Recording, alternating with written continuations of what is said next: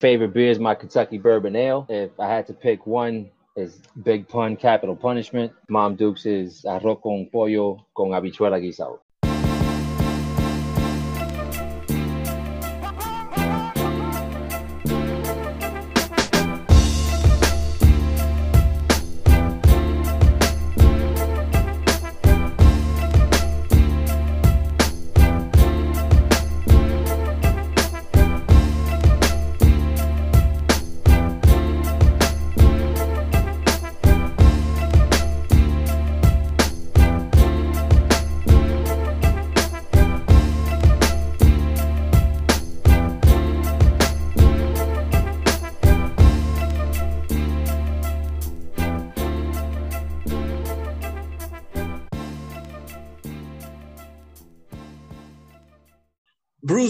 Podcast, and we're back. We're in the midst of the second season. Uh, more great guests, a, a decent host, but we definitely talk music, beer, and food. Not in that order. I kind of messed that up. You think that after 52 episodes, I would have been able to get that right. You know what it is. For those who've been here before, that you know rundown is Brews Beats and Eats. We talk to a guest, we get to know the guest, and then we have them taste four different beers give give us their thoughts on them, and then we talk music, musical influences, and then we talk that food, the food that they can they can't live without, the food that means the most to them, and then we might even ask them whether they get busy in the kitchen themselves. Um, that's for the people who've been here before. That's a long ass explanation if you've been here before. But for the people who are coming in for the first time, there you go. yeah, I got the explanation. but without a doubt, yo, I'm not gonna I'm not gonna prolong it anymore. Y'all know what it is. It's season two. Um, we're back in the grind. We're doing things a little different this year, and uh, and we're looking forward to new experiences. Y'all stay tuned. Make sure you get on YouTube, subscribe. We got that one monthly video popping off every month. That would make it monthly. So I got that one video, and then it always goes over into Spotify and all the other streaming streaming platforms as well. This this particular occasion, I'm joined by a, a, a rapper, a producer, and a, a motivator. He's he's the secret weapon, as he's known in some circles. Uh, he's part of the Common Ground Collective, and uh, without any more hesitation, man, by way of Brooklyn down to Miami, we got nobody else but Agony in the house. What's up, Agony? What's going on, man? I think that's one of the better intros I've ever had in my existence, man. That was dope. Okay, all right. So that I'm gonna start a chart, and I'm gonna be like, all right, I'm gonna add agony to that column. nah, but but well deserved, bro. Well deserved. Um, I, I, mean, I can get into your music, but before we get into your music, um, I'd like to give the the, the listeners a chance um, to get to know Agony and and how Agony got into music to begin with. So if you can give us a you know a rundown of how you know the earliest memories of music and the influence of it.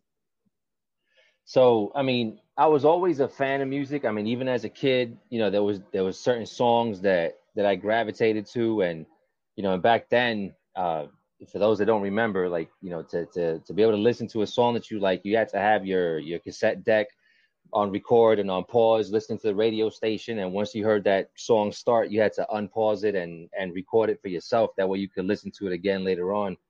And you know, definitely grew up for the first 10 years of my life in, in Brooklyn, left a nice little, little mark on me and, and, you know, listening to the likes of people like KRS-One and uh, Run DMC, LL Cool J, you know, that were hitting big right around then, Big Daddy Kane and stuff like that.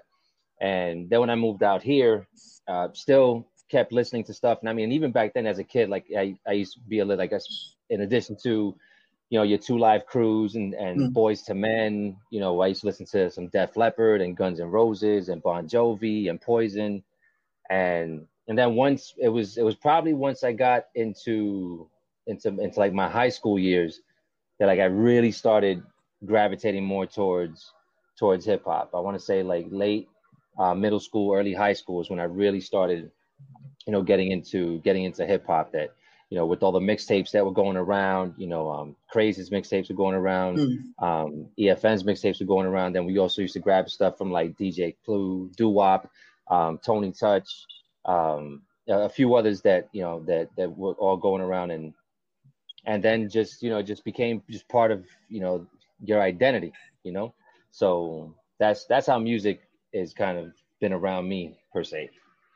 Dope. Yeah, you mentioned some of some staple mixtapes um, from from within the home base and then beyond. Um, definitely EFN uh, craze active uh, active in creating what we've come to know as the hip hop scene down here. Um, and and then on to like Tony Touch. Were you a fan of the uh, the Power Ciphers, the 50 MCs D?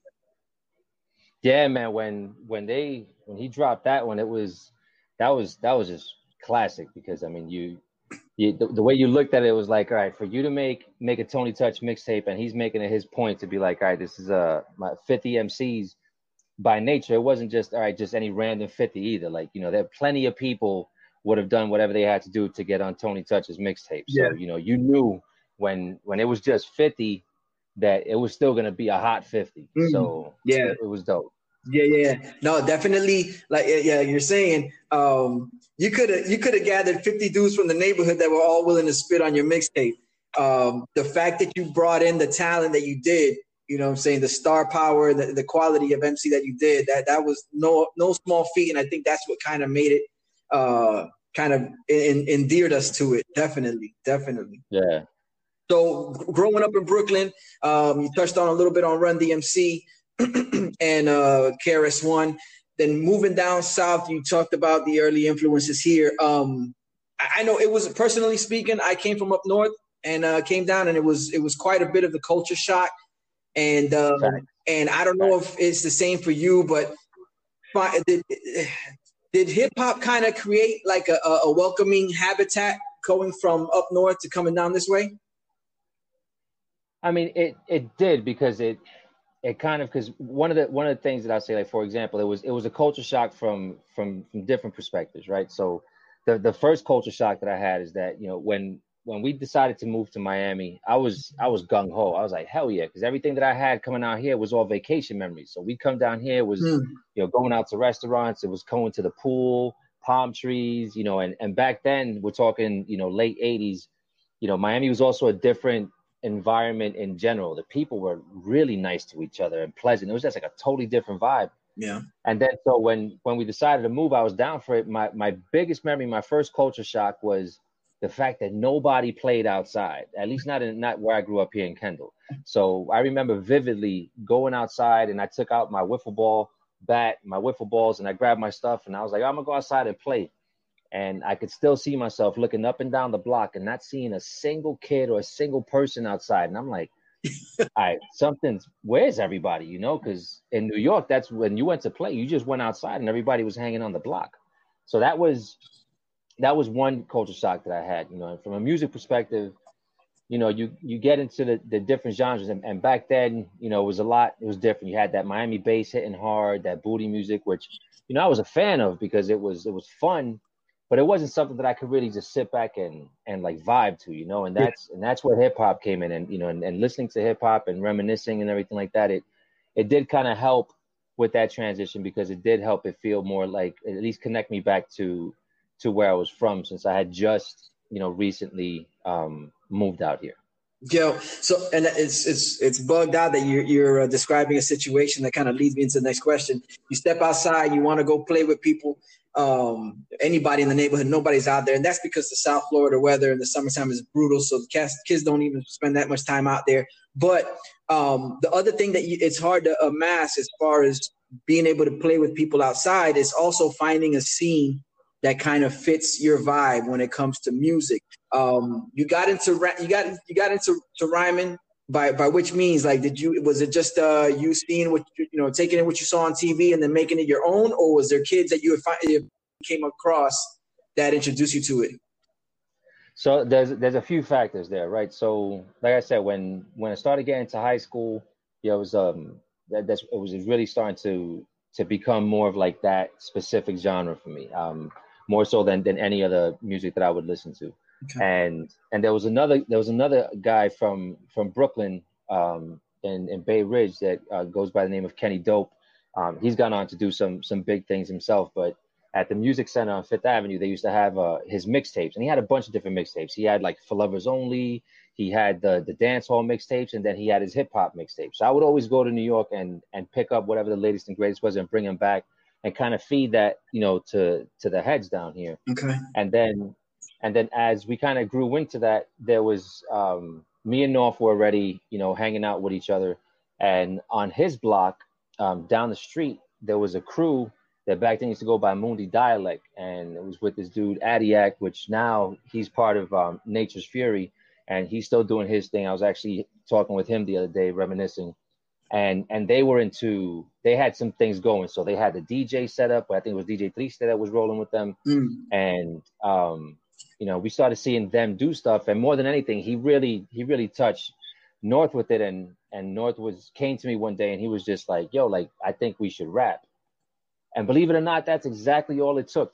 And I was like, "All right, fine," you know. And I, for anybody that's listened to to the Common Ground audio documentary, you know, we we kind of go into like this more in depth. So, um, but you know, we there was a back then Tribe Called Quest had just dropped an album uh, Midnight Marauders, and I forgot which song it was that I that I you know was listening to the song and I, and I wrote down the lyrics and I called him back and I was like, yo, check out this rap that I wrote, and he was like, yo, that's bananas, and I was like, nah, I'm just I'm just messing with you, you know what I'm saying? But but then after that, we we just between him and I, we kind of started feeding off each other, like you know we we'd write raps in class and then in between class we'd, we'd like exchange papers and be like yo this is what i wrote let me see what you wrote yeah and then it, it all just kind of started started from there, just just writing, just writing, because we didn't even have beats at that point or anything to record on or anything. It was really just like my my uh, foundation came off of pen and paper. You know, unlike you know like kids these days, like my son, for example, he's he's starting to get into music. Like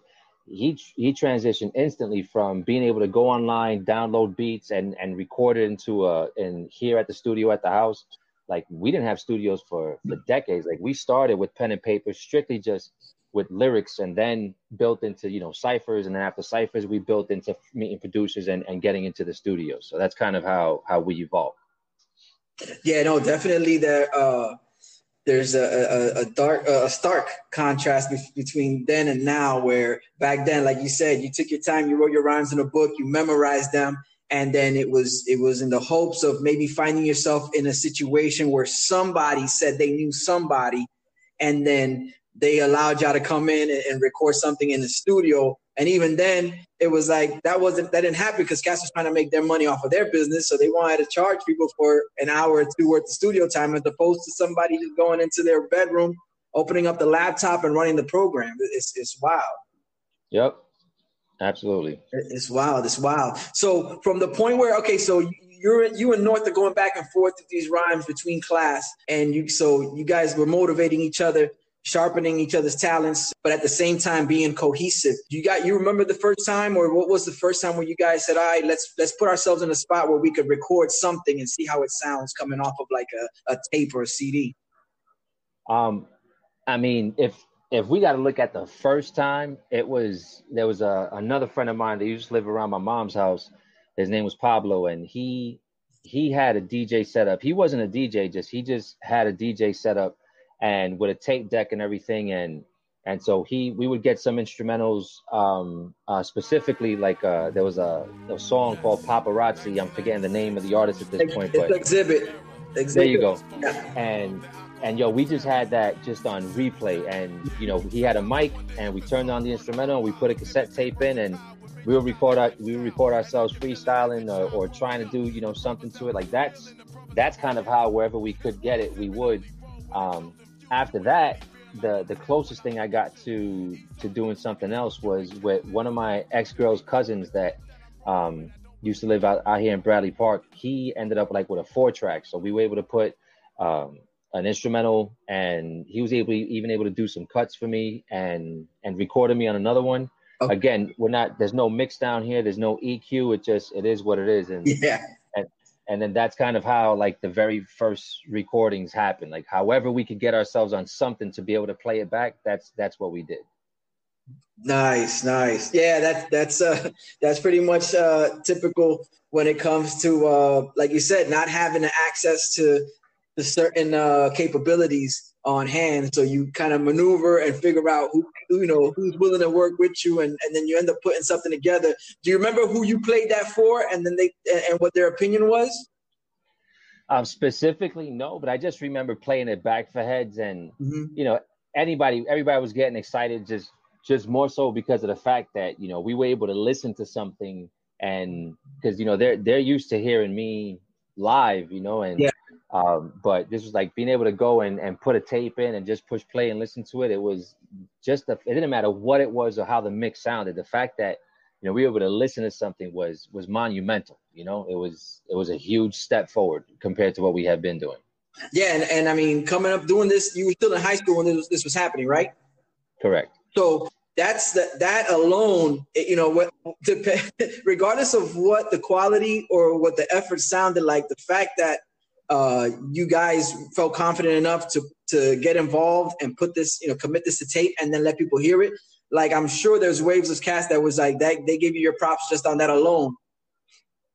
And absolutely and, and I imagine that changed this, you know, that changed your your not say stature in high school, but that changed the position and things in high school. Did you have other cats in high school rhyming and you know quite possibly you know getting involved or challenging you guys? Um, I wouldn't say challenging, but it was there was definitely other people that were doing their thing back then. There was this one guy, uh, Chris, used to go by Fats, and him and his crew had some things going on. Ray Jean, um, uh, which I, I, forget what it was that he changed his, his name to at one point that my people might remember more, but he was doing his thing. Um, I think honestly, out of out of all the people that were doing stuff back then, the, the one that, that strikes with me the most was um, was Garcia, who back then was severe, and because I mean he, like I had we we had some stuff like on cassettes to be able to just to play for people that were around us. Like he he was the one that you know not only was recording but he was able to get himself into a studio um, he he got his his tape done with like the cover and the whole nine like i remember looking at that and being like damn like this dude's doing his stuff legit you know mm-hmm. um, matter of fact he's he, he's the one that took me to the to my first ever studio session that he went to go record a song and and I got to experience that for the first time, like sitting in an actual studio with the booth, and the soundproofing, and the mixer, and and everything like that. That I was just like, I, I was just in awe. I was like, you know what, this is, I got to find my way to get into one of these, you know, in the near mm-hmm. future, because that was beyond anything that I had ever been able to get my hands on. And I imagine at that point you're pretty much soaking it all in, so that when you would get that opportunity to do it on, you know, for yourself, like you would take full advantage of the situation, right? Absolutely, absolutely. So, so let's let's go to that point in time where now you're in a studio and you're working on your stuff. Um, what was was that a particular project? So the way that came about is um, some dude that I that I used to know who goes by Majesty, and you know he hit he hit me up. He told me he's like, look, um, you want to jump in the studio tomorrow? And I was, I was like, I, of course, like that's a silly question, you know. So, so we went, and it was basically he had to connect with, um, with this guy profile, and they had a project they were working on. They needed an MC, so I went, I went to Dade the next day, and and went to their Blue Smoke studio, and and they were just like, you know, just uh, I was like, so what do you need? And they're like, look, we just have this beat and stuff like that, and so I didn't write anything for it. You know, I just used something that I already had kind of, you know, in the in the in the files, so to speak, and and I and I just and I just went for it, you know, and and I remember it was it was the first time that I had really been in that type of setup because I've done I had done recordings like I mentioned, but usually it's just with a mic in your hand and stuff like that. It, it wasn't in a soundproof room with your headphones on, and and that's a totally different type of recording when you're listening to yourself as you spit for the first time it it has an impact on your on your delivery. That's why I've I've always even said it with singers. When somebody's like, you know, I got this girl, this dude that could sing. My very my follow up question is, have they ever sang on a microphone in a studio? Mm-hmm. Because it's a it's a different animal when you're listening to yourself. And um, and I remember just fighting through it though, because my adrenaline was pumping so hard that I was just so excited to be there. And and from there, that's what sparked the relationship with with Profile. Rest in peace, where you know, we started doing a literally just a couple tracks, and then you know they brought in um, he made the connect with with ID4 with Shotty and Littles, and and as they say, the rest is history. From there, everything just just became what where we're at today. It started from there. So yeah, um, yeah, that pretty much uh, brings me to the next. Well, you answered my next question without even realizing it. So I was going to touch on the Common Ground, the collective, and you kind of gave us a quick rundown of what it is, um, which is which is a, a, great thing because there's an expansive, not an expand, but there's a library of uh, podcast episodes that they can find on YouTube under the Human Sushi umbrella. Correct. And you could get the whole story from the words of those that were involved with this collective, which are consistent of you and North, uh, Shotty, Deadshot, and Littles. Correct. So the the official and you know, like I want to say, like what we try to say, I guess like the founding members or anything. It, it's me, North, um, Shotty, Littles, Profile, um, and that's as far as like the like anybody that was part of music, which means you were either a producer, which was Pro, or you were an MC, which were the four of us. Mm-hmm. Um, then you have, you know, your other players involved. You have Majesty, which was the one that was working with Pro that introduced us and actually came up with the name Common Ground. You got my man Superman that was always rolling with us. That he was kind of like back then. If we gave him a title, his title was basically like the manager. But you know, I've always said that he's always been a constant muse for the crew, where you know to throw out ideas or or certain things just to kind of get some some brainstorming going. He's always been there. Then after that, you know, we had Amin that came on board, which was Doc Spawn, and he did a few tracks with us, and and and even beyond that, like it's like when when people rep CG, there's something. I got to be honest. Like I maybe maybe I'm looking at it, you know, from my own perspective, but you know, it's it's rare that you hear other people from other groups or other camps or other artists rep somebody else's crew, right? And yeah, and that that, that whole CG stamp, so many so many people have repped it, and so many people have have said it on their own and other things, and it's and I think it's because of the fact that you know when you look at it, like we have it, it's there's dices to it, right? So you have ID four, which is shot in littles, and then you have North and Agony, which is you know just the duo that we had. And then whenever we did something together, it was it was known as common ground, and that's kind of like the platform that we met on. So as we continue to do collaborations with, you know, the likes of people like Streetlight, with my man Gold and Jigs, and um, with um, Salazar um, and Tabaquero and um, and Vortex, uh, Capone, and you know all these people that you know over time became you know like like family members and and extensions of the crew mm. you know to us that's that's cg you know like we don't we don't sit there and like you know say well no cg is this and it's that. Like when we do something collective like that's that's the platform that that we meet on. And and over time that's kind of what it's become. And that's why like people place, places that we go and tracks that we do you hear everybody repping that that that title. And and that's what it's all about. You know, it's it's it's about like being doing a, a, collaborative effort, meeting on that common ground, and putting something out that at the end of the day, everybody's comfortable with pushing forward as one unit.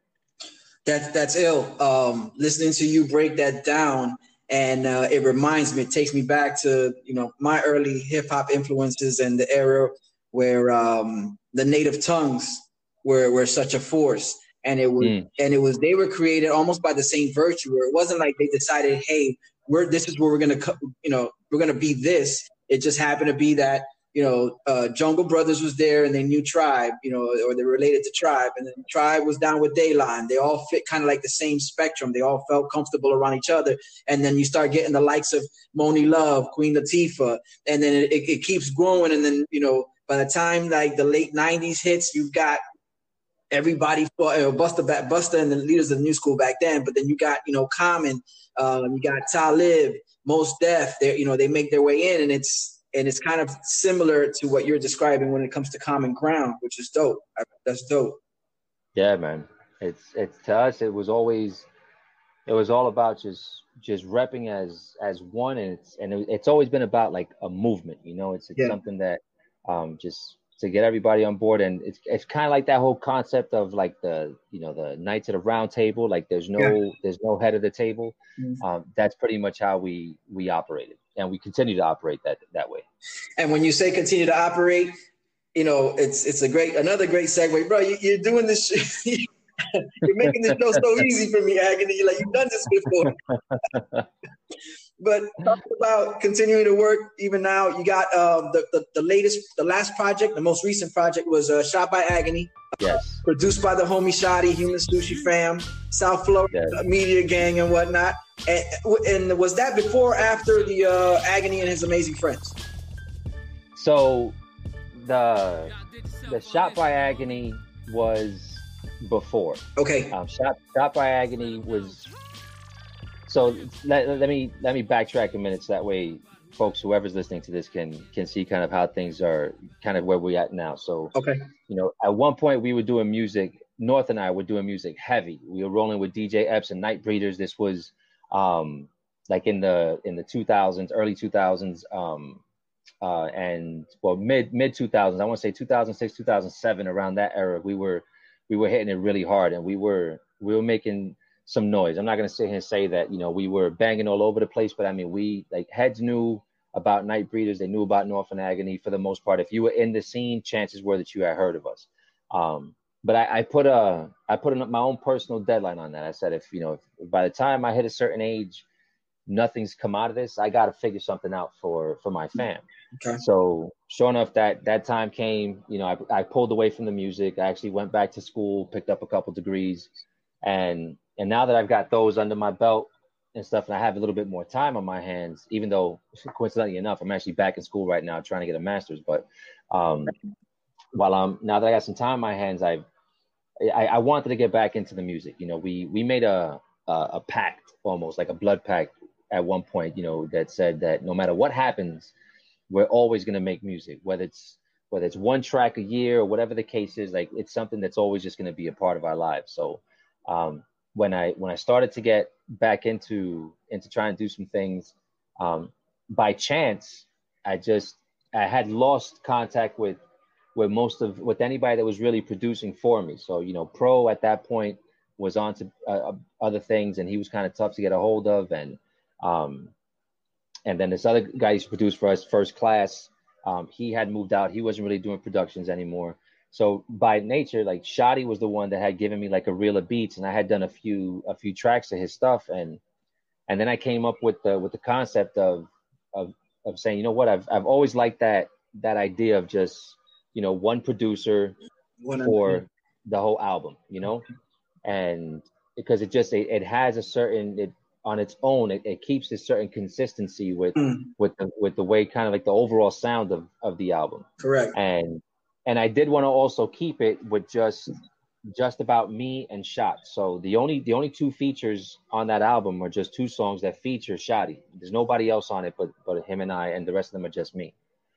So so we put you know, we, we I, I, had to do a few more because I wanted to have a certain number of tracks. So I reached out to him and told him about the, the idea. He was down. You know, he hooked me up with a few more beats, um, some of which that he was really nice to part with because there were um, there were some some nice ones there that he's even admitted afterwards. He was like, "Yo, man, like, yeah, yeah I'm I'm happy you did it some justice because you know that was tough to part with because I was waiting to do something to that track." Yeah, and you know, we put the project together. We we Sandro, you know, being Sandro, came up with a dope title um, for the album, and and then we we did like a well, I did like a quick release, and and that was it. But I hadn't been on social media like that for a minute. Um, I hadn't really done anything as far as promotions go and stuff like that. So I kind of just put it out, and it was what it was. Um, then most recently, I did like more of a re-release um, because you know I had at least you know been networking a little bit more, you know, between you know meeting up with people such as yourself, like on H2O's platform, who's always you know putting people together yeah. and stuff like that. I was like, you know what, I think I want to at least give this another quick push to put it out there to some of the new folks that are now engaged with the type of stuff that I do. So that one was done first. Now the the agony and his amazing friends, kind of similar to that, is that over the course of time, I've produced a lot of collaborations. I'm a huge fan of getting different people together and and just making music. Like I know, I know for some people they're not um, too much of a fan of participating in those type of exercises because of the fact that you you have to work within the constraints of that group yeah. and it because there's a certain freedom of doing solo tracks that you don't have when you're doing collaborative stuff but to the same point i like the fact of it's of doing things where you experiment with different people and bring different vibes together and put it and get something that comes out really nice. And because of that, you know, I've, I've got this this listing of some music that I've always felt was really really dope. And as I was listening to them, I was like, you know what? Some of them have been released on different projects, but you know, to, together they it brought a sound that I was like, this is really really tight. Mm. So you know, now just the other thing I'm doing is I'm just taking advantage of the fact that it's that you know we can distribute this stuff now digitally, and we didn't have that platform before. So I was like, you know what? I I put a, a, a album cover together. I put my my tracks together, and I you know I put them in a certain order, and I released it just just because I could at that point. point, and that's kind of why why that one made its way out. Yeah, you're, you're pretty much uh, taking advantage of the uh, the capabilities that are offered to today's youth. You know, after so many years of you know, not, it's like it wasn't that easy to do to find someone that was going to put out your product like that. So I mean, I mean, props to you. I'm taking the shot by Agony. Uh, I, I, like to think that my theme song is "I Ain't Too Old." I love that song. Head, I still ain't too old. But uh, you touched a little bit on the production factor and the fact that you're producing. Um, most recently, I saw something. Uh, talk to me about the Holy Ghost with D Force. Yeah, my man D Force from Spot Rushers. So he's he's another one that back in the day used to do his thing and and now that I've kind of gotten back into stuff, him and I have been in contact because prior to this whole quarantine stuff, um, him and I were meeting up at the gym, playing ball, just trying to keep keep in shape, you know, and and and stay fit, you know. So we were we we we, we were always talking music, and I think just due to that, you know, it's when when music's been in somebody's life, it's really hard to pull that away. So he started, you know, literally blowing the dust off of his hardware and getting his, his his stuff up and running again and trying to get back into productions. And and he threw a he threw a beat at me. And and I always tease him because I'm like he's a he's a micromanaging producer. Like he's the type that'll come to you and say look I got this beat. I got this concept. I got this topic. I got everything. I'm like all, all you, you gotta do, all you gotta do is stay on the rails. That's it. I'm like you want to just give me the verse and ghostwrite it for me too? So um, so he came to me with the song. After I was vibing to it, he called me up. He's like, "Yo, I got this idea, you know, to to do something like semi-religious and stuff." And I was like, "All right, I don't hear it to that beat, but I'll see what happens." And one day on the drive to go pick up some groceries, like the hook just came to me, and I, I threw it at him, and he was vibing to it. And then um, and then he wanted to bring in his boy El City, who's who's not religious, basically, and and I told them so. Together, I was saying, you know what? I think what would be dope is to come up with with a track that overall the concept is you get one person to speak his side, his truth mm. of how he feels about things, and then then I'll I'll come in and I'll spit something kind of as a um as a rebuttal, but not but not in like a confrontational way. So gotcha. um so the song itself is is really really cool because it's it, it basically talks about that. It's it's it's somebody's perspective who's who's really not you know a believer, so to speak. Um, then you have, you know, uh, another verse which kind of talks to that person and hitting on some of the points that they made, and then um, and then there's an outro to it and stuff like that that he put together. So it's uh, it should be coming out. I, I believe he said Friday. It's going to be uh, available. Um, will and because I, I know it's mixed and ready to go. So I'm just waiting on him to let me know when it's out there so we can let people know that they can hear it. Right now, we put out the promo um, that has like just bits and pieces of of like the song, almost like a teaser trailer. I told him that was pretty cool, but but that's that's what the Holy Ghost is about. So so the last thing I want to touch on is uh is your motivating capabilities. Um, if anybody follows Agony, um, Agony three hundred five at Instagram, or or is it yeah? Agony, uh, it's yeah. Agony 305 on Instagram. I'm still fairly new to this. I've only had like an Instagram account for like two years. But uh, but uh, if, if you follow Agony, uh, he'll hit you with the motivation. Um, what inspires that? So there was a there's a guy that I met back when I used to do um, like in instructional design and training and corporate training, and every, time I had gone to any of these training classes, it was your typical style of training. You sit there, you listen to somebody talk, and then that's it. Um, they, I, I was paired up with him to work a class and I saw him teach a class that in a way that I had never seen somebody teach before. Um, he he really found a way to connect with people beyond the topic at hand and, and found a way to even make certain things that you were learning for for your job to relate to what you you're doing in life mm-hmm. and to- totally changed my vibe and, and i even got into doing that type of style of delivery at at work and part of the things that came up that he taught me was this concept of a Friday Eve, right? So um, and it, it's just all about you know a perception. Of when he told me about that, like Friday Eve, he's like, yeah, you know, you got Christmas Eve, you got New Year's Eve, you celebrate the day before the big day. So I don't. To me, there's no Thursday. Friday Eve, I'm already going into weekend mode, and and because of that, that transitioned into something that I started doing at work, and I still do to this day, where where every every Friday Eve, you know, every Thursday morning, um, I send out a message to my to my team at work just with with something you know that I that I would find online and and was motivational. And when I started um, like getting back into the social media stuff, I it was something I said, you know what, it, if if I could just if I could resonate with just one person a day, you know, and and send out a message that that that touches them or helps them throughout anything that they may be going through at that moment, then I feel like I've I've done my job. So um, really and i you know I, I i've tried to be consistent with it. I think so far since i started doing the messages i don't think i've missed a day. Sometimes i miss the mark in the morning but by the before the day's over i try to get it out. But every message that you see there is just whatever comes to me at that moment. It's almost like a, a quick freestyle so to speak. So i sit there i think of what what i would want to hear at that moment and and i just put it out there. And and my like i said my hope is that for for whoever's reading it that they that there's at least one person that comes across it that says you know what? That's exactly what i needed to hear today. And if and if i've done that then then i've done my job. And um, i am a strong believer that you get what you put out. And by you know putting that positivity out there you know that's um, um eventually you know the, the universe will will pay me back in return indeed indeed and that's uh it's it's uh it's a welcoming sight i imagine for most people whose feed is probably bombarded with, you know what I'm saying? You got all types of other stuff, and it's probably like a nice break in between. You're, you're looking at pictures of, you know, what's going on around in this world, or somebody putting up some, some conspiracy, or so, there's just so much other, there's so much of that other stuff that it, that, you know, having someone just contribute a little bit of heartfelt, like right off the top, instead of like manufacturing quotes, but uh, it's, it's, it's a nice way to break up the monotony of everything else that we get bombarded with visually on social media. So dope, man. Props to you with that. Appreciate it. We covered a lot. We covered uh, agony early on, hip hop influences, getting into hip hop more involved as the years went on, finding his place in in the in the stratosphere that is Kendall, and uh, and then eventually becoming part of something even bigger than just himself with the Common Ground um, and continuing to do things. You, you went, you, you, stepped away, you got your degrees, and you came right back to it.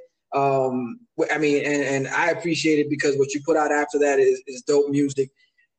We worked up, I, I imagine you worked up, up a thirst because I worked up a thirst. Um, so there's really one thing to do here is give everybody where they could find you, and then we'll get into that brood segment. Lucky enough, I've been able to, to keep it simple. I'm Agony 305. I'm Agony 305 on Facebook. I'm Agony 305 on Instagram.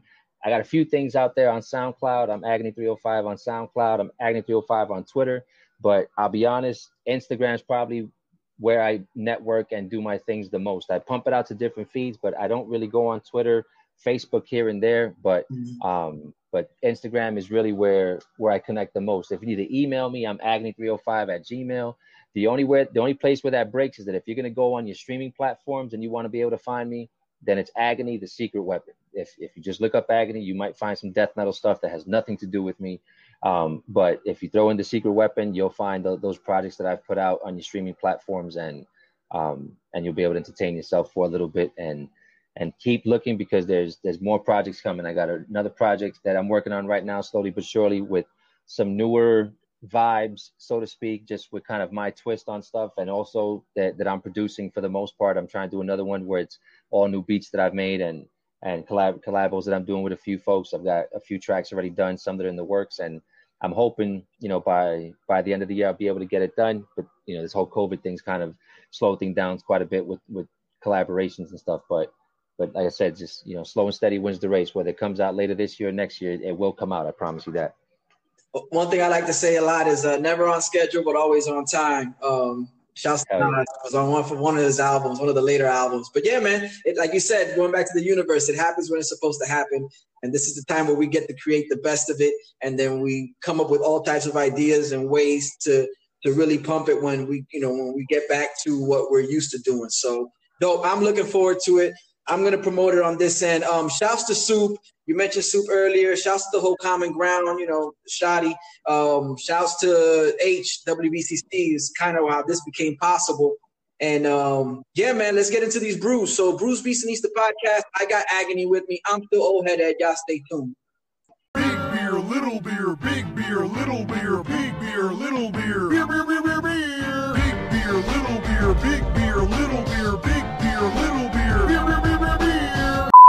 Brews, Beats, and Eats, and we have reached the brews segment. Uh, this is where my guest, in this case, Agony, samples four beers gives us his thoughts on his beers. At the same time, we'll kind of dig into a little bit of his uh, any history might he might have with certain beers. Maybe the first time he tried a beer, and then we'll get into what he's drinking nowadays. Let's set it off with this first beer. While Agony Agony samples the beer, I'm going to give you guys a quick rundown of what he's drinking. So you ready, Agony? Yes, sir. All right, go ahead and hit that one. We got the auditory, the uh, the audible sound of the uh, can pop in there. This first one he's having is El Jefe. It's from J. Wakefield Brewing. It's a Hefeweizen, clocking in at a 5% ABV, and it's out of Miami, Florida. Of, from the good people at J. Wakefield, located in Wynwood, to be exact. Let me know what you think of that one. It's nice. Um, it doesn't have a a big bite to it.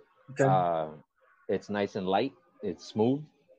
It it's refreshing as shit. I'll tell you that much. I don't know if it's all the the talking that we've been doing, like you said, working up a thirst, but it definitely went down really nice on that first sip. I promise you that. Okay, okay, not bad. So yeah, I'm actually, I'm actually staring at it right now. Apparently, it's saying German style wheat ale with with coconut added. I'm trying to taste the coconut. I don't taste too much of the coconut though, but it's it it, it tastes good though. It's got a real nice taste to it. Yeah, from what I understand is that yeah, it's a German Hefeweizen, which is you know their version of a, the Germans' version of a wheat beer and uh, they incorporated the coconut to give it a, a South Florida feel. Um, but I think with a beer with a, with a beer of this style, I guess if you don't go heavy on the coconut, it doesn't have that lingering taste. But uh, yeah, man, this is one of the ones, one of the first ones I tried when I pulled up to J. Wakefield, and I was I was digging it. They also have one that's called the uh, 24th Street Brown Ale because they're located on 24th and uh, what's that Second Avenue right there in Wynwood. But um, yo, J. Wakefield, cut the check. I'm gonna give you a promo here. Yo, Agony, um, your first or your earliest beer memories, earliest beer memory, actually. I can't tell you what beer it was, but all I could tell you is that it was the most disgusting thing I had ever tasted in my life at the moment. Okay. Um, like when they say that I never understood the fact of they say that beer is an acquired taste and that's that's the nice way of saying that you know it tastes like crap and eventually you'll get used to it right it will um, yeah it will. yeah so but uh you know the first the first beers would have been something that i probably you know snuck out of my dad's refrigerator which would have been something like a budweiser or something like that which okay. to this day i can't mess with a budweiser probably the only the only budweisers that i think i've ever been able to to enjoy um, have been the the black crown that they put out Okay. And, and, if I want something lighter, believe it or not, I, my wife's uncle put me on to the uh, Bud Light Platinum. Got that it. one. That one I can I can mess with, but I don't know if it's just old memories. But I you give me just I know some people that are diehard Budweiser fans.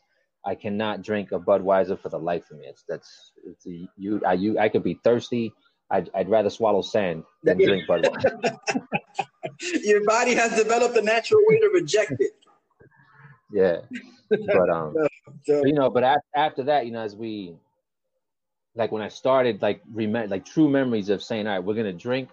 Like, you know, we grew up on on you know Juice, Boys in the Hood, Menace to Society. Mm. So whenever we get our hands on anything, we were getting our, our, hands on the biggest beers we could find. So this was, you know, Old English, yeah. the Mickey's Blue Bull, things of that nature, like those those um those type of beers and I mean we we did everything from from drinking them straight up to, to at one point we started mixing them with like Hawaiian punch when it was a, a fad.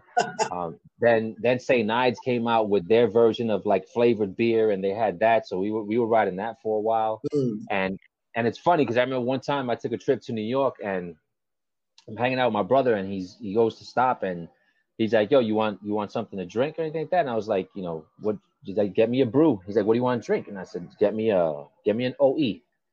And he, he looked at me. He's like, "Yo, that's piss water, man. You gonna drink that bum juice?" And I was like, "Yo, what are you talking about? Like, that's what I drink." And you know, and then as as you get older, obviously not drinking that, you're drinking actual beer, and and and then I started drinking beers that were just like your your regular stuff, like your Coronas, your Heinekens, Presidentes. And, and one day, out of nostalgia, I walked into a, a, a, a gas station and I saw a bottle of OE, and I was like, "Yo, you know what? Let me just let me just pick one for old time's sake." Yo, hey, let me tell you, I, I I kid you not, I took one sip of that, and my brother's words came back to me at that moment. If piss water could taste like anything, that's what it was. You know, my, my palate had changed so much that I was like, I can't believe that we used to drink this and think we were cool. This is the dumbest thing probably we ever did. Um, An acquired taste. yeah, man. Let me tell you. And, and then after that, it's you know, it's like I'm not, I'm not one of those that's uh, I would I wouldn't call myself like a beer connoisseur, but yeah, my my palate has expanded to like I really like trying different beers. So that's why when you reached out and you mentioned like what this platform was about, I was really excited because I'm definitely I like like I some people can't handle the IPAs. I can I can handle the IPAs. You know, I've yeah, I've, I've ventured more into like the darker beer. And I think I think the gateway into that point in my life was that somebody put me on to Newcastle. Mm, And okay. and I was like, you know what? Let me try it. And and I fell in love with that beer. I was I was hitting that heavy for for the longest.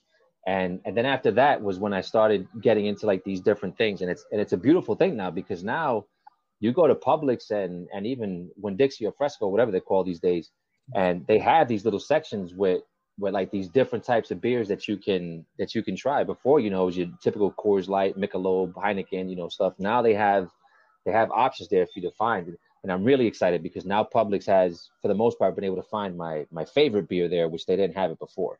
Um, and that's my my Kentucky Bourbon Ale. Oh, dope. Yeah, from Lexington Brewing Companies, the Kentucky Bourbon. Is there you just want you want you like the original one, or do you fuck with the uh the cream ale, or there's a coffee one too? Have you tried those? I haven't. Um, Okay. Mine is just the the original one. Let Okay. me tell you that that if I want when I want to get fancy here at the house, I even bought myself the the cup that they sell for it. I, I forget what the, the the cup itself has a specific name. It's a style of cup that I guess the intent is that as you're drinking the beer, it also um, sends like the aromas through your through your nose to enhance the taste, which enhances the flavor and all that stuff. I Um, imagine you're referring to the uh uh the snifter, which just has a, a smaller opening at the top. Yeah, let me see if um yeah, exactly what it is. I'm I'm, I'm looking it up right now. Something like that. Yeah. Um and it and it has the the marking on like the cup says Kentucky Bourbon Ale, so it's like meant for it. And Right. and because of the price of it too, like it's one of those things that I'm very selfish with. Like now if I have somebody come over, I gotta know that they're worth that beer for me to say, Hey, I want you to try this one because I'll be damned if I'm gonna waste one of those um on anybody considering you're paying upwards of 12 13 dollars for Yeah. a four pack you know Yeah, yeah, indeed, indeed. There's there's one that just came to mind as you're telling me about your your affinity for the bourbon barrel ales, which uh funny enough, when I had um when I had Shotty or Dre and Renee on the show a while back, one of the four beers that I had for them was this one called Innis and Gunn, which when I said it the first time, it sounded like I said innocent gun. And and uh but the Innis and Gunn, and they have a uh on a second. They have a, I guess yeah, it's a it's a bourbon barrel ale as well, and uh, that one is probably one that I like just a bit more than the Kentucky bourbon barrel ale. But uh, but yeah, right there in the same family, and, you know, which goes along with the common ground theme, same family Shotty and whatnot. But um, I digress. Let's get into the second beer. Uh, the second one, whenever you're ready, you can fire off. I'm going to give them the details. Yeah. It is the Crema Real or Crema Real. Crema Real for my, my English only speaking listeners. Uh, this is from the Tripping Animals Brewing Company. This one here, right on time. You got the, the crack of the can. This one here is the sour fruited Berliner Weisse, and it clocks in at a 6%. And it's brewed right here in South Florida, Doral to be exact. Give that one a try. Let me know what you think, Agony. This tastes like something my son would like, and he's like 15. okay. Okay. Um, this is like it feels like it tastes like it tastes like candy is what it tastes like to be honest with you. Like it's um it's a little bubbly, so it Okay. almost has a bit more of like a like a seltzery vibe to it. Got you. But exactly how it, it sounds, it's like if you, you listen to the name and you hear crema real and you're thinking it's going to be something like a cream soda or something like that, but it doesn't really have that vibe to it at all. Um, Correct. Yeah. Well, actually, that's that's that's funny you say that because uh, this beer here was uh, inspired by uh, the, the the brewers' uh, affinity for orange popsicles when they were a child in Venezuela. Uh, so it has a bunch of oranges, it has tangerines, um, and it's got a little bit of uh, it's got a little bit of Madagascar vanilla in it, and some lactose, which is kind of what gives it that uh, that heavier uh, texture to it. Which the more I read it, the more more I think about it, is like, yeah, this is something that a kid would probably enjoy more. I just recently got into sours. Have you ever had sours before? No, this is actually the the first time that I'm that I'm tasting something like this. Okay. Okay. It's good. Like I say, I, I, but it does feel more like I'm drinking a like a flavored soda Got than. I'm drinking a beer. Yeah. Yeah. I think that's the draw. That was one of the draws for me when it came to tasting the sour for the first time. Um, shouts to Angels in the Hot Fields. He put me on uh, to sours, and um, it, it's it's definitely an ideal beer if you find the right one. It's definitely an ideal beer to have on a hot day. You know what I'm saying? Where you could throw one back, and it does. You know, it, it doesn't give you that heavy feeling off rip. Uh, but and And I feel, I, I feel like I should be drinking this like under an umbrella by the beach. there you go. There you go. Situation for all different beers.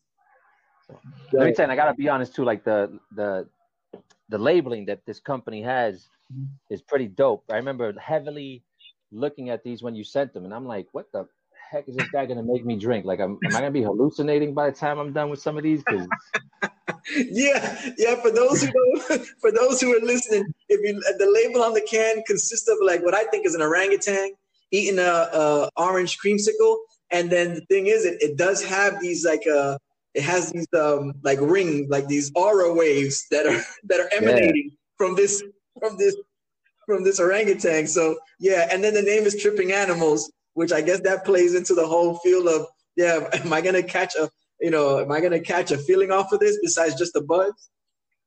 yeah, I was looking at this. I'm like, let me make sure. Let me read the ingredients on this before I just say, yeah, I want to be on the podcast and come out of my office and scare my family. yeah, exactly. dope, dope. Well, let's get into this third one, which also happens to be from the um, dancing. It's actually also from Tripping Animals Brewery. It's their Dancing Shoes. Uh, this is their IPA, and uh, this one clocked in at a 6.5 ABV. So we're slowly but surely climbing. Like I said before, Miami this is based out of Doral, and this is uh, their collaboration with Hoof Hearted Brewing, and they put together this IPA. Um, before I get Agony's thoughts on this, yo, shouts to Beer 05. Beer 05, check them out on IG at Beer O, and then the the word the word five, the number five spelled out. Um, beer delivery services throughout South Florida. Um, he was the one that was able to make this happen like Agony said earlier, we're doing this these uh, podcasts. We're creating content in these quarantine times, so um, we're doing this over the phone. So I was like, I I happened to come across this young brother who delivered beers. I was like, oh, perfect. This works out because you can send force in a certain direction. I'll you have them drop them off, and then we'll make this podcast happen. So shouts to Beer 05. Um, Agony, what you think of this one? This one's actually really nice. Um, it's you could definitely taste that it's an IPA. It has that written all over it, but it's very. I think the name is is suiting. It's saying that the tropical Indian pit definitely tastes tropical. Um, Okay. It was. Um, this is a. It, it's it's nice. I'm, I'm trying to think of how I describe it, but it's just it's just nice. Like it's refreshing, and and it tastes it tastes good. It tastes really good. It's like it has. You could you could you taste the like the somewhat fruitiness of it, but it's not it's not overpowering at all. Definitely, you definitely can enjoy this um, with like some coconut shrimp. Oh, okay. Oh, damn, we're doing the pairing thing. Okay, dope. I like that. I like that. Some coconut shrimp it fits in with the tropical motif. Um, yeah, apparently this one was conditioned with pink guava, pineapple, and acai. So you, you, are getting a little bit of you're getting definitely getting some fruit notes in there, um, along with along with the four different hops they used. And and you've you've been uh, you've been you familiarized yourself with pale ales before or IPAs before, so this is something right uh right in that wheelhouse. Yeah, the my my wife's cousin, um, it's funny. He actually did something similar for for Christmas for me. He he brought me a gift and he made he made his own personal six pack. He brought me a six pack of his IPAs. He's like, these are my favorites. He's like, so I'm giving them to you. And I stashed them away so good because I didn't want anybody to drink them that I forgot where they were. And then one day I stumbled across them. I was like, oh, this is gonna be great. I put them all in the freezer, and then I was able to run through them. So he's kind of the one that, excuse me, introduced me to, um, to just the flavor of of IPAs and stuff yeah. like that. You know, at first same thing like with anything else at first i was like oh that's that's a bite you know it's not something i'm used to mm. and but then after after a while you get you get used to them and and you learn to kind of uh almost appreciate the the flavor that it's giving you so um I, but that's why I, that's definitely something that's not for for any for everybody I, I got some friends of mine that i know that they they love a good beer but they're they're just not fans of ipas yeah, yeah, true. I hear that. Yeah, it took me. I mean, even still, I can't say I'm a fortified, full fledged IPA fan. I have found several that that appeal to my palate. I'll I'll drink them if they're there. But being that there's so many options, like you said, you know, you go to Publix now and they they're introducing so many different styles of beers and options that it's like it's not the first thing I go towards. To I will make an effort to try because my my goal is to try one of everything but uh, or as many as I can. Uh, but definitely IPA is not the one that that gets my attention. So I'm, I'm with I'm with your homies that are kind of steer away from that. Yeah, and and I mean to keep it honest, like I'm I'm with you as well. Like I said, I, I will drink them and I can enjoy them, but they're not my my go to. Most mo- the like there isn't. I don't like I don't have IPAs in stock in my in my refrigerator here mm-hmm. at the house. You know. Yeah. Yeah. True, true. Okay. I will, but I will throw them down. yeah, there you go. All alcohol accepted. except the, except the Bud Lights. we definitely have reservations against Bud Light. Yeah, no Budweiser, please, no Budweiser. the, well, let's get into this fourth and final beer. This is Space Cake. It is from Beat Culture Brewing. These are all South Florida beers. This one's also brewed in Miami. It is a uh, chocolate cake stout. It clocks in at a seven percent. So this is the heavy hitter. This is the big boy. This is like uh, this, this is like the guy you know batting cleanup. You know what I'm saying? He's gonna bring everybody home at this point. I don't know what to say about this, Ed. Like it, this tastes exactly like what it says it is. Really? it really does, and Mm. Trying to give another swig here. Okay. So now, what Agony's speaking of, that is, you know, it's it's considered a chocolate cake stout. It seems like a Beat Culture collab with a local uh, chocolatier, I would say, and uh, they added vanilla and milk sugar. So you, you know, you do get kind of that dessert feel in a can, and it got that seven percent.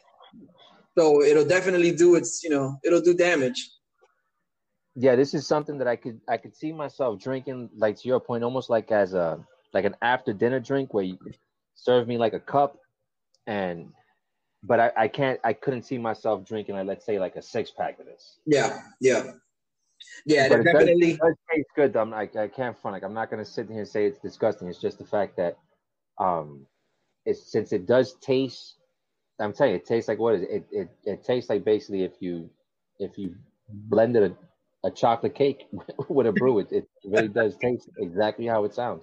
Yeah, definitely. This is the type of beer where, uh, like you said, it's, it's a wrap up. You're not you're not trying to get busy on a on a four pack or a six pack. It's just something kind of last to wrap the day up after a nice meal and whatnot. And then if you have like a little taste for for a beer, this is the way to go. Dope agony. Uh, this is the time when I'm gonna ask of you to kind of give me your one through four of the four beers you just sampled? All right. So for me, out of these, my number one would be El Jefe.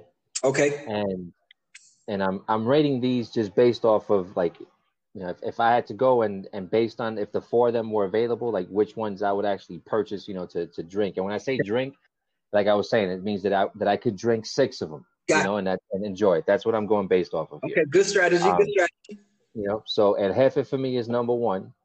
Um, the Dancing Shoes for me is number two. The IPA.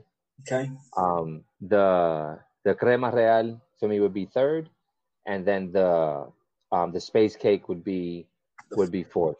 And again, not hating on the Space Cake. It's actually it's actually delicious. It's just since it's something that's sweet, and that's just that's just the way I am. Like I'm one of those like you can't you can't give me Bailey's or any type of rum cream or anything mm. like that. Like I can have a, a shot of it like after dinner, but we're not gonna get drunk on Yeah. on that drink. You know, it's even in the in the holidays. I'll make coquito. I'll have a small little bit of coquito after dinner, but I'm not gonna be drinking that thing the whole night. Like, so that's just the like my my palate because I'm still sipping on it as as we speak because it, it tastes good. But like I'm saying, it's just I can't. I definitely can't drink six of them. But that's my order again. So El Jefe, Dancing Shoes, Crema Real, and then Space Cake. Dope, dope. Real quick before we wrap this up, uh, you mentioned coquito. Um, what do you know about pitorro? I know that uh, my friend's father ended up in the hospital drinking that over some Dominoes while he was on in Puerto Rico. That's what I know about some real pitorro. Wow. it'll, put you, it'll put you in the hospital if, if, if it's made a certain way. Wow. Hey, so and there's no there's no warning label on those, so Nope. y'all can go out there Google pitorro and you'll find out exactly what we're talking about. Yo, agony man, you got through the four beers. We quenched the thirst. Um, let's get into this next segment where we talk beats. So uh, y'all stay tuned. It's Brews Beats and Easter podcast.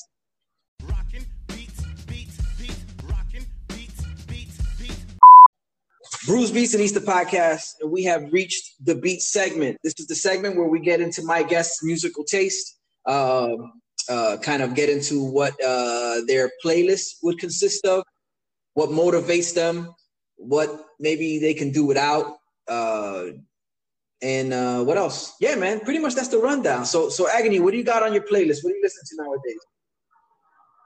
Sadly, I'm I'm I feel like I'm old Mm, and like I'm one of those that like I'll I'll I, I don't listen to the radio anymore really for the most part. Like I throw on um, my Pandora mm, and like Pandora has this one thing of Redman Radio, which basically plays, you know, Redman, Method Man, Mobb Deep. I'm just, I'm stuck, I'm stuck in the '90s, bro. Like I, I'll listen to um, here and there, like i if new albums come out, like I'll listen to new stuff, like you know, your J. Cole's, um, your Kendricks, um, your Joyner Lucases, and a, a while back, I even went on on social media and, and kind of put it out there for people to kind of give me um, some some names of newer people that that are out there doing some stuff, and they gave me some names that I can't remember right now that I've listened to. But as far as like if I'm listening to stuff, it's still it's still that that old stuff. I'm I'm either listening to to to 90s hip hop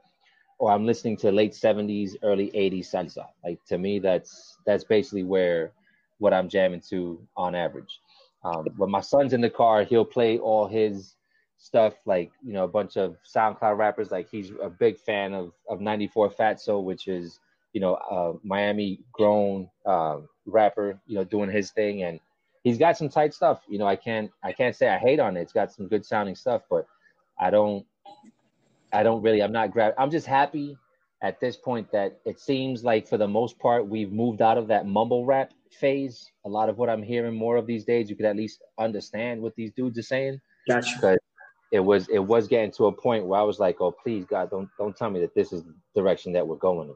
That is Um, gonna become the permanent. Yeah, no, that's Yeah, because I, I feel like I've always said this. I feel like you know, like with with, with hip hop, you have like two, um, two two lines that you can track, right? You got your productions, and then you've got your lyrics. mm, And I feel like production quality over time, like it, it continues to rise because even even with trap, that I'm not necessarily like a huge trap fan, but you listen to some of those beats and, and the, the beats are fire. And I just feel that there's been like a a decline. And looking at it from what's popular, I'm not saying general. 'cause One thing I, I've always said, and, and it's true, is that if you whatever you're into, it's still out there for you. So if you want good hip hop and and people that are spitting lyrics and you know and they're dropping metaphors and punchlines and stuff it's out there for you to find that you just have to look for it but it's just what i'm going based on what's on the radio i feel like on the radio and what's commercially driven the beats have continued to progress lyrically i feel like it's it's it, it peaked and then it's kind of slowly declined and here and there we'll get like a flutter of somebody that comes out with a track that you're like wow that's dope but then it you know you, the overall though it's it is what it is. Yeah, the um, I, I think I can echo the sentiment with the trap music. I'm not a big fan of trap. Um, the, the trap sound. There's definitely guys that I've that I could respect that spit over trap music, and definitely there's elements of it where I'm like, okay, this sounds this sounds. I can see what what the attraction is to to the average listener or to or to any listener. But it's like anything else. Even when we was coming up, the radio bombarded you with a lot of the same things. So I think I think a lot of the cast that produce trap, they end up kind of maxing out or they end up hitting the, the ceiling, you know? Um, mm-hmm. and uh, and and which is fine, but then you have to kind of supplement or or, or kind of push back past that ceiling lyrically. In my opinion, I, that's what I would like to see. So in other words, if you you know if you know that the trap is kind of got itself stuck in this like revolving door, and there's very little they can do for it to evolve evolve as a sound, then you have to really you have to focus on the other part of the craft, which is like you said, lyricism. Um, you know, getting those two in sync, then I, I got to give you respect for anybody who does it. You know, for everyone who pulls that off. Yeah.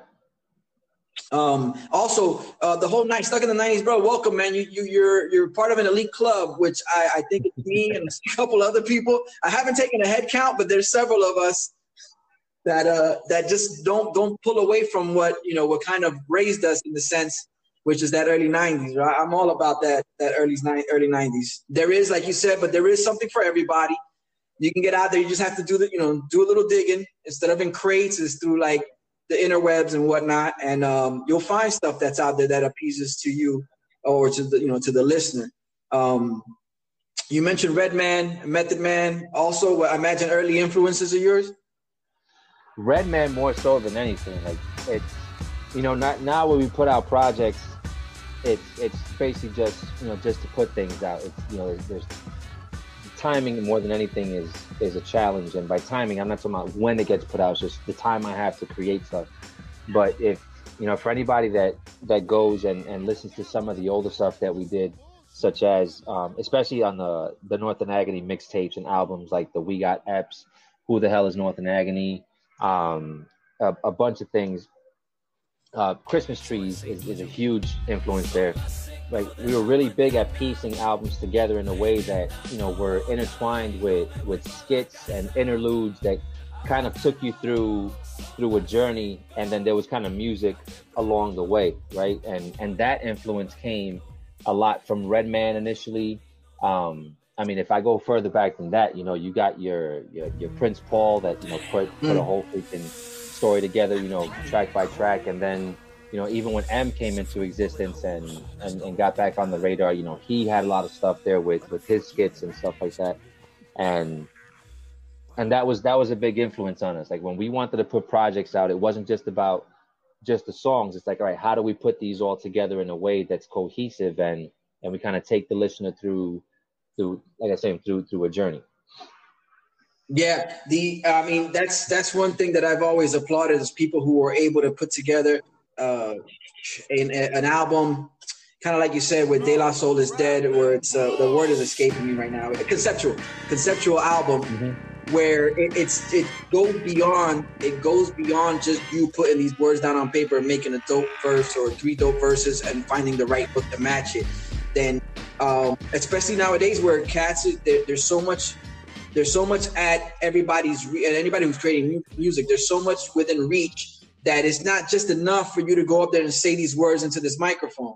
It's you know you, you know, can you play an instrument? That that goes a long way. Can you harmonize and sing a hook? That goes a long way. If you can if you can write a dope verse that's one thing. But if you're pushing your creative forces to like the, you know beyond the boundaries like you said it's a matter of trying to it's a matter of coming up with a, a or being able to come up with a concept that stitches these songs together which it, it kind of gives the listener more than just entertainment within the within the you know three and a half or however long songs are nowadays. Then you got that someone in between the connect each song. That's I'm, I'm a big fan of conceptual. Matter of fact, recently I heard uh, Soup on uh, WDDH radio on uh, and uh, they got into a little bit of the conceptual album talk.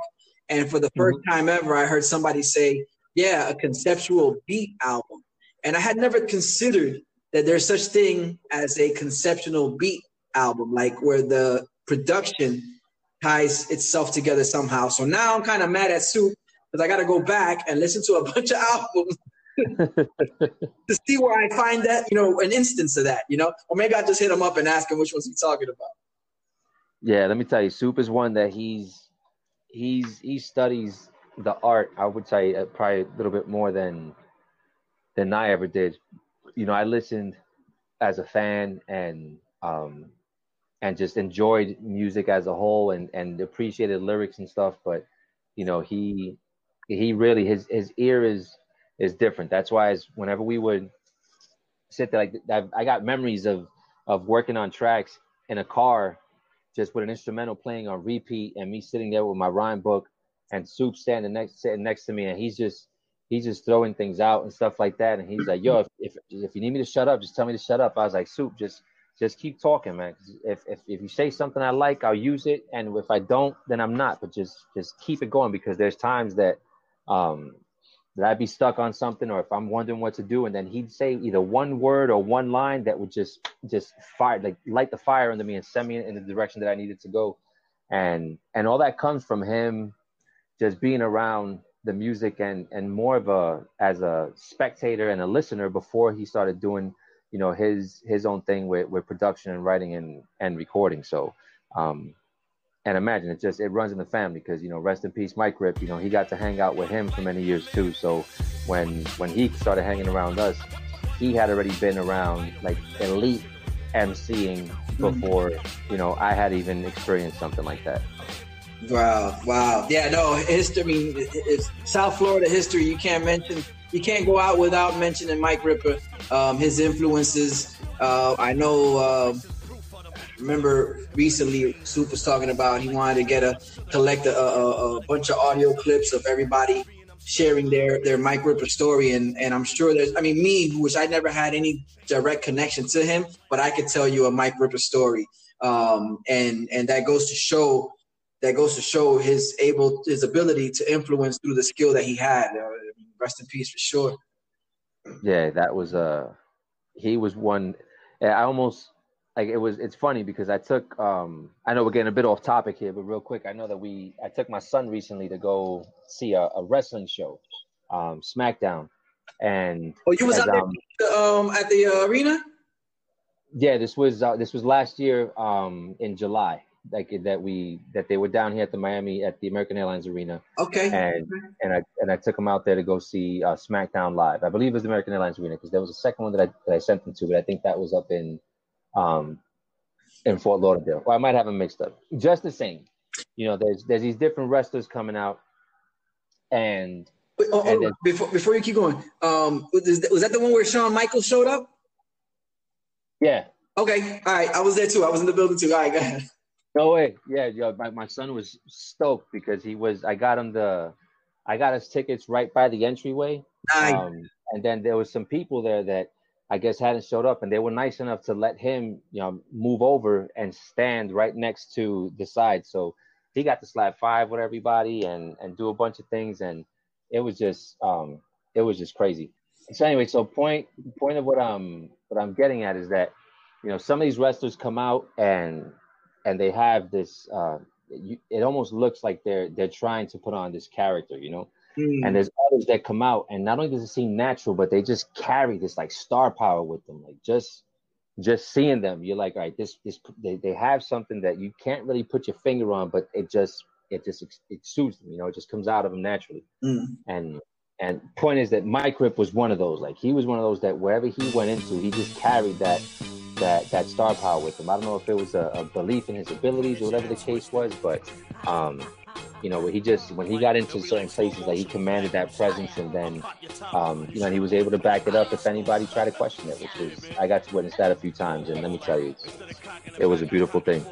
So, so yeah, my peoples go out there, do yourself a favor, look up the music. If anybody goes to northagony.bandcamp.com, um, not only will you find a bunch of our older stuff, you'll find the CG album there, you'll find all the North and Agony tracks there, but there's there's a couple albums there of, of folks in the crew that have passed on. There's one with, with Cash Wonder, and there's another one there that's called Mike Rip Through the Years, where I've basically put together a bunch of stuff that I was able to get my hands on, um, a few collabos that we had with him, and a bunch of other stuff that, that people managed to send me.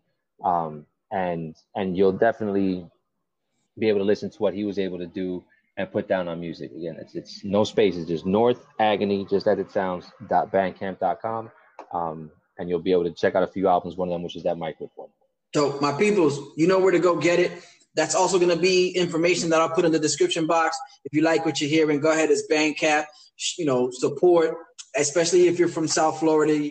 But one thing that um, I, I, appreciate most uh, from doing this podcast is that first, it keeps me creative in a sense. Second, it would be that it ties me back into what, like, the part of the culture, like you said, like tight knit group definitely getting involved with WVCC, um, you know, building with Human Sushi, it kind of encapsulates me in a circle again, where I was like, oh, okay, these are the people that they weren't right near me, but they were, they had their, it was like there, there was cells throughout South Florida, and the stories are so similar, and it brings you back into that the, the culture in a sense, and that's like definitely one of the reasons why I continue to do this uh, but enough about me. My peoples, you heard agony. We talk musical tape. There's only one thing left to do, which is get into this eats. So y'all stay tuned. It's still Brews Beats and Easter podcast.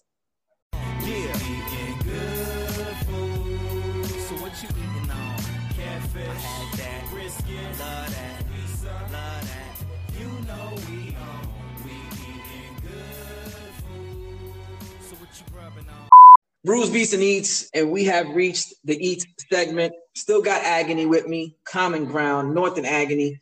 And uh, this is where we get to know Agony's taste when it comes to food.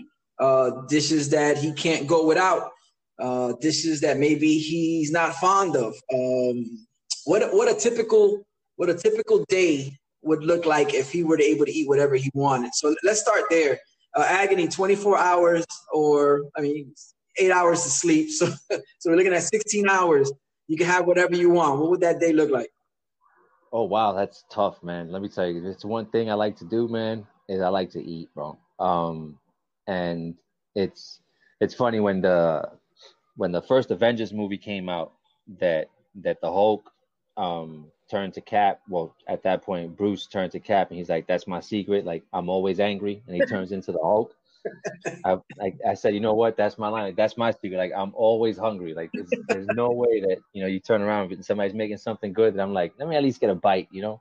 Yeah. Um, but if I had to um to start off, like I guess I'll go with kind of like my my go-to. So like for breakfast, my favorite breakfast is actually a Colombian dish that my my mother-in-law got me into, and I've def- I've learned how to make it on my own, so I don't have to rely on her. And it's it's a simple and effective one, man. It's just it's it's a white corn um, arepa with some steak and onions and two fried eggs over it. Um, it's it just blends together so well, and I, I I put it together in a way so that way as I'm cutting, I get a piece of everything in each bite, and and that's my my go-to. Like she knew whenever I would go visit her, if my kids slept over, I'm like, "Yeah, I'm coming over for breakfast." She's like, "What do you want?" I was like, "You know what I want." She had that plate waiting for me. Um, for lunch, um, call me call me overly simple. Uh, a good burger with some thick cut fries mm. will always do the job for me. You know, a nice a nice patty with you know with with all the all the topping, grilled onions, cheese, bacon, pickles, lettuce, onions, and and some seasoned fries to go with it. A nice and thick cut. Um, you can never go wrong with with with a burger and fries. And then for dinner, it would have to be like my favorite dish from my mom's, which she makes un arroz con pollo con habichuela guisado al lado, and I mix that all together, and it just it's it's fire. Um, for those that don't know, that's that's a rice that's made with chicken inside of it and red kidney beans that are made on the side, and you pour it over the top. And and if I had to incorporate a dessert in there, um, there's nothing better than, than a good cheesecake with some strawberry toppings. That's that's kind of my my goal. And again, I'm I'm being selective, but trust me, I could. We, if, if you give me another 24, another 16 hour segment, I, I I'll, I'll go through another batch of stuff that I can probably choose as, as a as a B side if I had to. But Yeah. if you told me that all I had was one day left to eat, Mm. that's probably what what I would what I would ask for. Got you, got you. You mentioned uh, mastering the art of of the uh, the arepa with with the steak and the eggs. Um, anything else you you well, what's the one thing you like to whip up that you know that if you were to invite someone over and you wanted to show off the, the chef and skills, what's that one dish that you would make?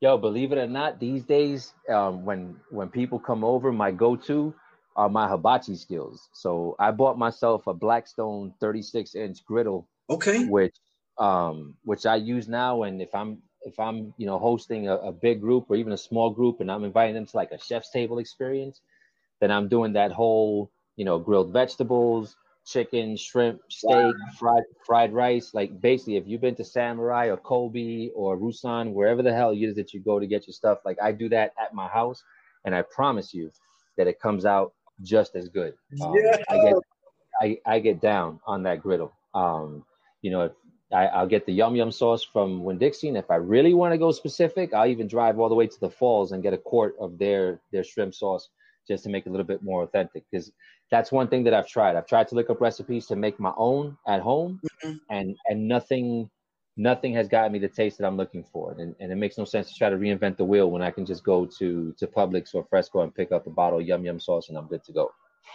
Damn, indeed, indeed. Uh, shit, yo, that's that's that's wild. I wasn't expecting that. I mean, Yeah, man. I cook, homie. I cook. I'm saying that the you know the feats that you you witness people display when they're whipping up the, the food in front of you. I mean, it's I don't I I would I have uh if I whip up a meal, it's like yo, I'm I'm in the kitchen and I don't really get too many people involved. I couldn't even think about sitting there and making it right in front of somebody like that. Would that would throw me off. Yeah, nah, I go and I sit down and I'm telling you, I get I get, put it this way, man. I even went on Amazon I ordered me the the the bandana that has the the symbol that Mr. Miyagi gave Yeah, from the old Karate Kid. I even got that that I wrap around my forehead while I while I'm cooking just to keep it authentic. hibachi mode, not pulling out all the stops, agony. so, you yeah, man. got the ill cutlery and everything then. I mean, to make it official. Yeah, man. I have I have my knives, I got my spatulas, my fork, my scraper, my I got I got everything. Let me tell you, that griddle works wonders, man. I've made I've made some like the breakfasts you can make on that also, like the, the, the way the bacon comes off on it, your eggs, your pancakes, your sausages, your French toast, you name it. Like it's dude, it, it just it, it changes the way that that it tastes the, with the way it's cooked. And and I, I use that also to make like some blackened mahi mahi. I'll cook my shrimp out there. Um, I've made some. Uh, oh, I made some some like sweet corn arepas, like like youth fair style, where you put the mozzarella cheese in between them and make like those little, make them like uh, double stacked with the cheese in between. Gotcha. Those those come out fire. Um, if I if I wanna something really simple that that anybody can make, and if you're into it, it tastes really good, dude. You take you take some cornbread and you slice it down the middle and butter it up and put that down on a on a buttered up griddle where it toasts the cornbread on both sides. Mm. Totally changes the texture of the because it adds a little bit of crunch to it. You throw a little scoop of ice cream on that with with a little bit of strawberries on the side. Wow. Now we could go on we could go on for days, homie. Trust me, when it comes to food, that's why I told you when when you when I heard the name of this, I was like, yo, this podcast is right up my alley. I could talk about all this shit. Yeah, this is further proof right here. So you mentioned uh, cheesecake with the strawberries on top. Is there a particular place you would? Uh, or don't tell me you make a cheesecake too with strawberries on top I, with the I make I make I make my cheesecake, homie. I don't I if I go to New York, I go to Junior's and I get myself a Junior's cheesecake. That's that's a given. But while I'm out here, if I'm gonna if I want a good cheesecake, I will make one of my own. I do my own strawberry toppings. It's actually real simple. You chop up your strawberries and you put a cup of sugar and you cook it slowly to make the topping and put that in the fridge. Mm. Um, I found a real simple cheesecake recipe that that's practically foolproof, and it comes out really, really good, nice and nice and rich. Um, because that's one thing. If it's cheesecake, it can't be it can't be light. I, that's that's cheesecake at that point. I'm not looking for something fluffy. I want something that's that's dense. The dense, yeah, Um, yeah. and so I cut off my slice, I throw my toppings over it, and, and I go to town. And it comes out really good. So I just made one the other day. My, I asked my wife, I was like, "Yo, what do you want for for your birthday dinner?" Because her birthday was this past was last week Monday. Mine was on Friday. We're actually four days apart. Okay. And she's like, um, she's like, all right, I want some. She's like, I want some Mexican street corn. I want some picanha, and for dessert, I want a cheesecake. I was like, you got it, baby. I, I got you. And and I hooked her up. Um, so let me tell you that picanha comes out really good too. Believe it or not, that's something that I got put on to not that long ago, and I just made it for the first time. I want to say about a month or two ago, Mm. and and I'm hooked on it, man. Break That- down picanha. I'm not from. I- I might be thinking of something else. What's picanha? Um, I forget uh, where the where the cut is from. Let me see something here. Um, um, it's the cut of the beef.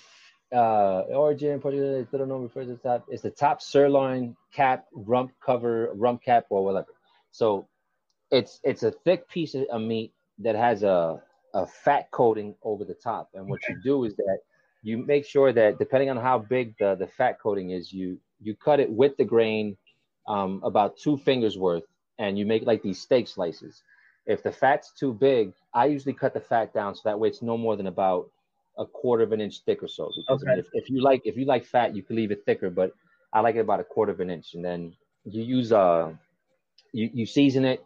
Um, I season it real simple. I use like garlic, onion powder, salt, and pepper. You know, that's pretty much it Got you. and uh, use a lump charcoal off off the heat. So after the lump is nice and hot, you move it off to the side and you cook these off the heat um, until the inter- internal temperature is probably about the way I do is about probably about 145, 150 tops. Okay. And then then you throw it on the heat, and that lump because the grease is going to start flaming up on you real hot, Mhm. and that's just to char each side and to crispen up the fat.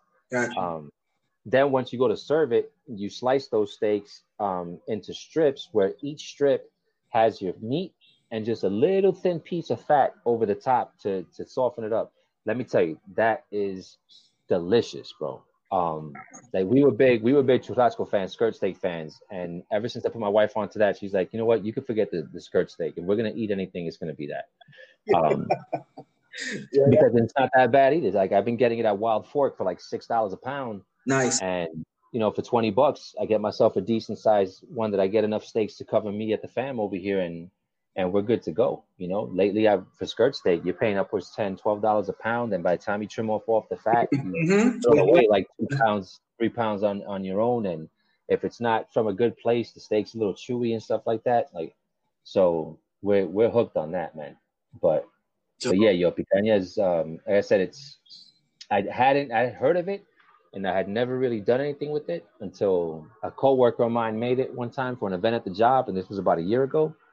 And I had been telling my wife about it, and finally, I, I, I was like, you know what? Let me jump on it and and try and cook this thing, and it came out amazing, man, amazing. That's wild. Two two more questions. Um, well, first of all, so besides the mother-in-law that taught you how to get down, how to, how to um, put together the the breakfast, the breakfast of choice at this point in time, uh, where else? I mean, your mom's. Did you did you get some of these cooking skills from mom? Do getting busy in the kitchen? Um, my mother, well, I learned a lot from my mom, and more so than anything, I've always been interested in in the stove. Like when I was when I was 12 years old, I was already making my own meals. And I, when I say by meals, is like I was actually cooking my own food. Like it was simple stuff, but like you know, making my own eggs, my sandwiches, and my grilled cheeses, Yeah. um, you know, mac and cheese, but um, stuff that I could make on the stove, mix and do whatever. So I've always had an interest. So as I got older, um, I started just you know asking more questions because I'm like, all right, you know, I know it's it's sad to think about, but eventually there will be a day where my mom's not going to be around anymore. So I got to figure out these recipes to, to keep this this uh, the traditions going. Yeah. And you know, so I definitely reached out to her. So you know, she's the one that taught me how to make like Spanish style food. So when it comes to like pollo guisado, carne guisada, the the pernil in the oven, the Thanksgiving turkey, you know, arroz con habichuela, arroz con gandule, um, you know, you name it, things like that. Like that I got that all from from her. My Dukes. Then once I, but then once I got into cooking though, then I started picking up a lot from just the internet, you know, because I, I started getting into into good steaks because growing up, my mom wasn't throwing down ribeyes and filet mignons Oh. and porterhouses and stuff like that. You know what I'm saying? So, Yeah, yeah. but as I, I got into it, I'm like, yo, not only do I like it, but it's a lot cheaper if I make it on my own. So how do I get that flavor? And then you start, you know, stocking up on yourself. So like, you know, in my house, I have my stove, I have my oven, I have my cast irons, I have my griddle, I have my propane grill, I got my charcoal grill. Like the only thing I don't have in my house is a smoker at this point, but I got one in my brother's house and we make brisket there every now and then. So, um, you know, so it, it's you start learning how to do things like, you know, frying, you know, cooking your your your fillets on high heat for like two or three minutes on each side, and then throwing some some garlic and herb butter over it with some thyme and dumping it in the oven at like 475 for like another 10 minutes to finish to finish it off. And you know, things that you I wouldn't know how to do without without looking it up because I like I like to eat well. Like locally here, like Chef Adrian's is is my spot to go to. Okay. That woman can cook her ass off, dude. Like I even joke around my wife, and I'm like, look, I, I love you, I love you with all my heart, but if that woman would ever hit on me, that's where you got to be nervous. Because if, if if she throws it this way, I'm not sure how I'd react. Because let me tell you, she can cook, bro.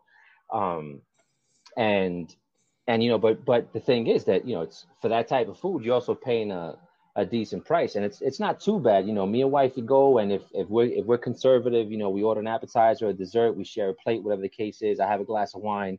After tip and everything, I'm probably like at about a buck. If we want to splurge a little bit, maybe like a buck fifty Mm, yeah. and it's it's worth it because the food's good. But at the same time, it's like I can't go and drop that every other weekend. So you know, I got to try to figure out how to make this stuff at home where where I can enjoy a good steak. And and I've let me tell you, I've I've I've, I've gotten fairly fairly good at it. So you know, there's times when my wife is like, I don't need to go out. I got you. You know, I got an in-house chef. There you go. So- There you go. The last question is this: um, You said you mentioned earlier before we got started. You mentioned doing some fishing. Um, is there a particular fish that you enjoy the most? That's easy. It's mahi. Okay. Um, I love the texture of it. Um, I love the the way it can be prepared in different ways. It's it's it's great fried. It's great um, on a skillet. It's great blackened. It's great grilled.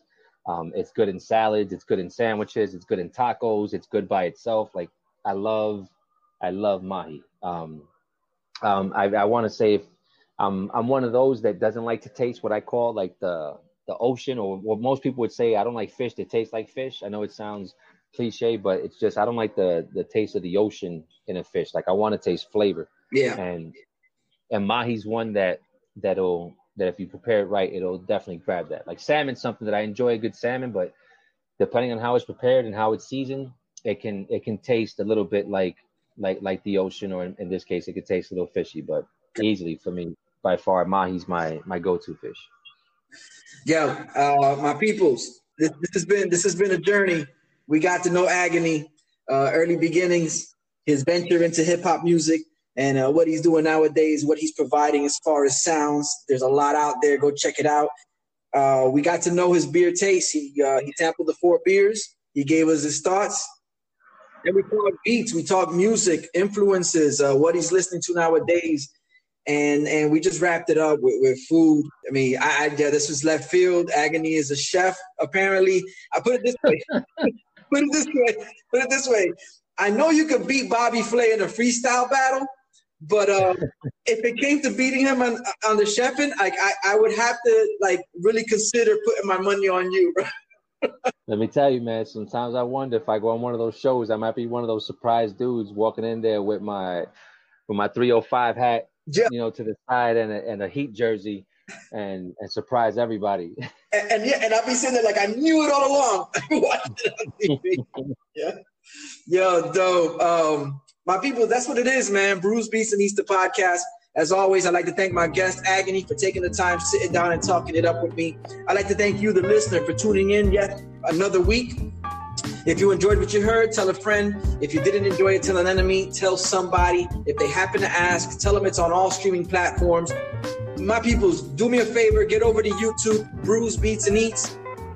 Hit the subscribe. I got monthly video episodes starting off slow. I'm gonna do one a month. Um, stay tuned, subscribe, get the notification in so that when the episode drops, you know what I'm saying, you'll be the first to know. At the same time, those episodes will also be found on your streaming platforms uh, Google Podcasts, iTunes, Spotify. I mentioned uh, Outcast. I mean Outcast. OutKast rap. Overcast. Overcast, uh, Pocket Cast, a bunch of other ones. So um, yeah, man, do me a favor, stay tuned. And as always, um, Agony, once again, thank you so much for, for doing this with me. And uh, it was such a pleasure. Um, and and man, bro, I, I we, we're gonna have to connect sometime, definitely, face to face. No, no, absolutely, man, and and thank you. You know, like that you meant you shouted out like Orion and people like yourself and H we've spoken about. Like I really appreciate dudes like y'all that that still present a platform for people like me to still, you know, be somewhat relevant, you know, in this day and age with the type of things that we're doing and, and what we're into. So um, shout out to you and and what you're doing. You're, you're you're much appreciated, homie. Thank you so much, man. Please continue to motivate. Like you said, somebody need to hear it. So Y'all know what's up. Brews Beats and Eats the podcast.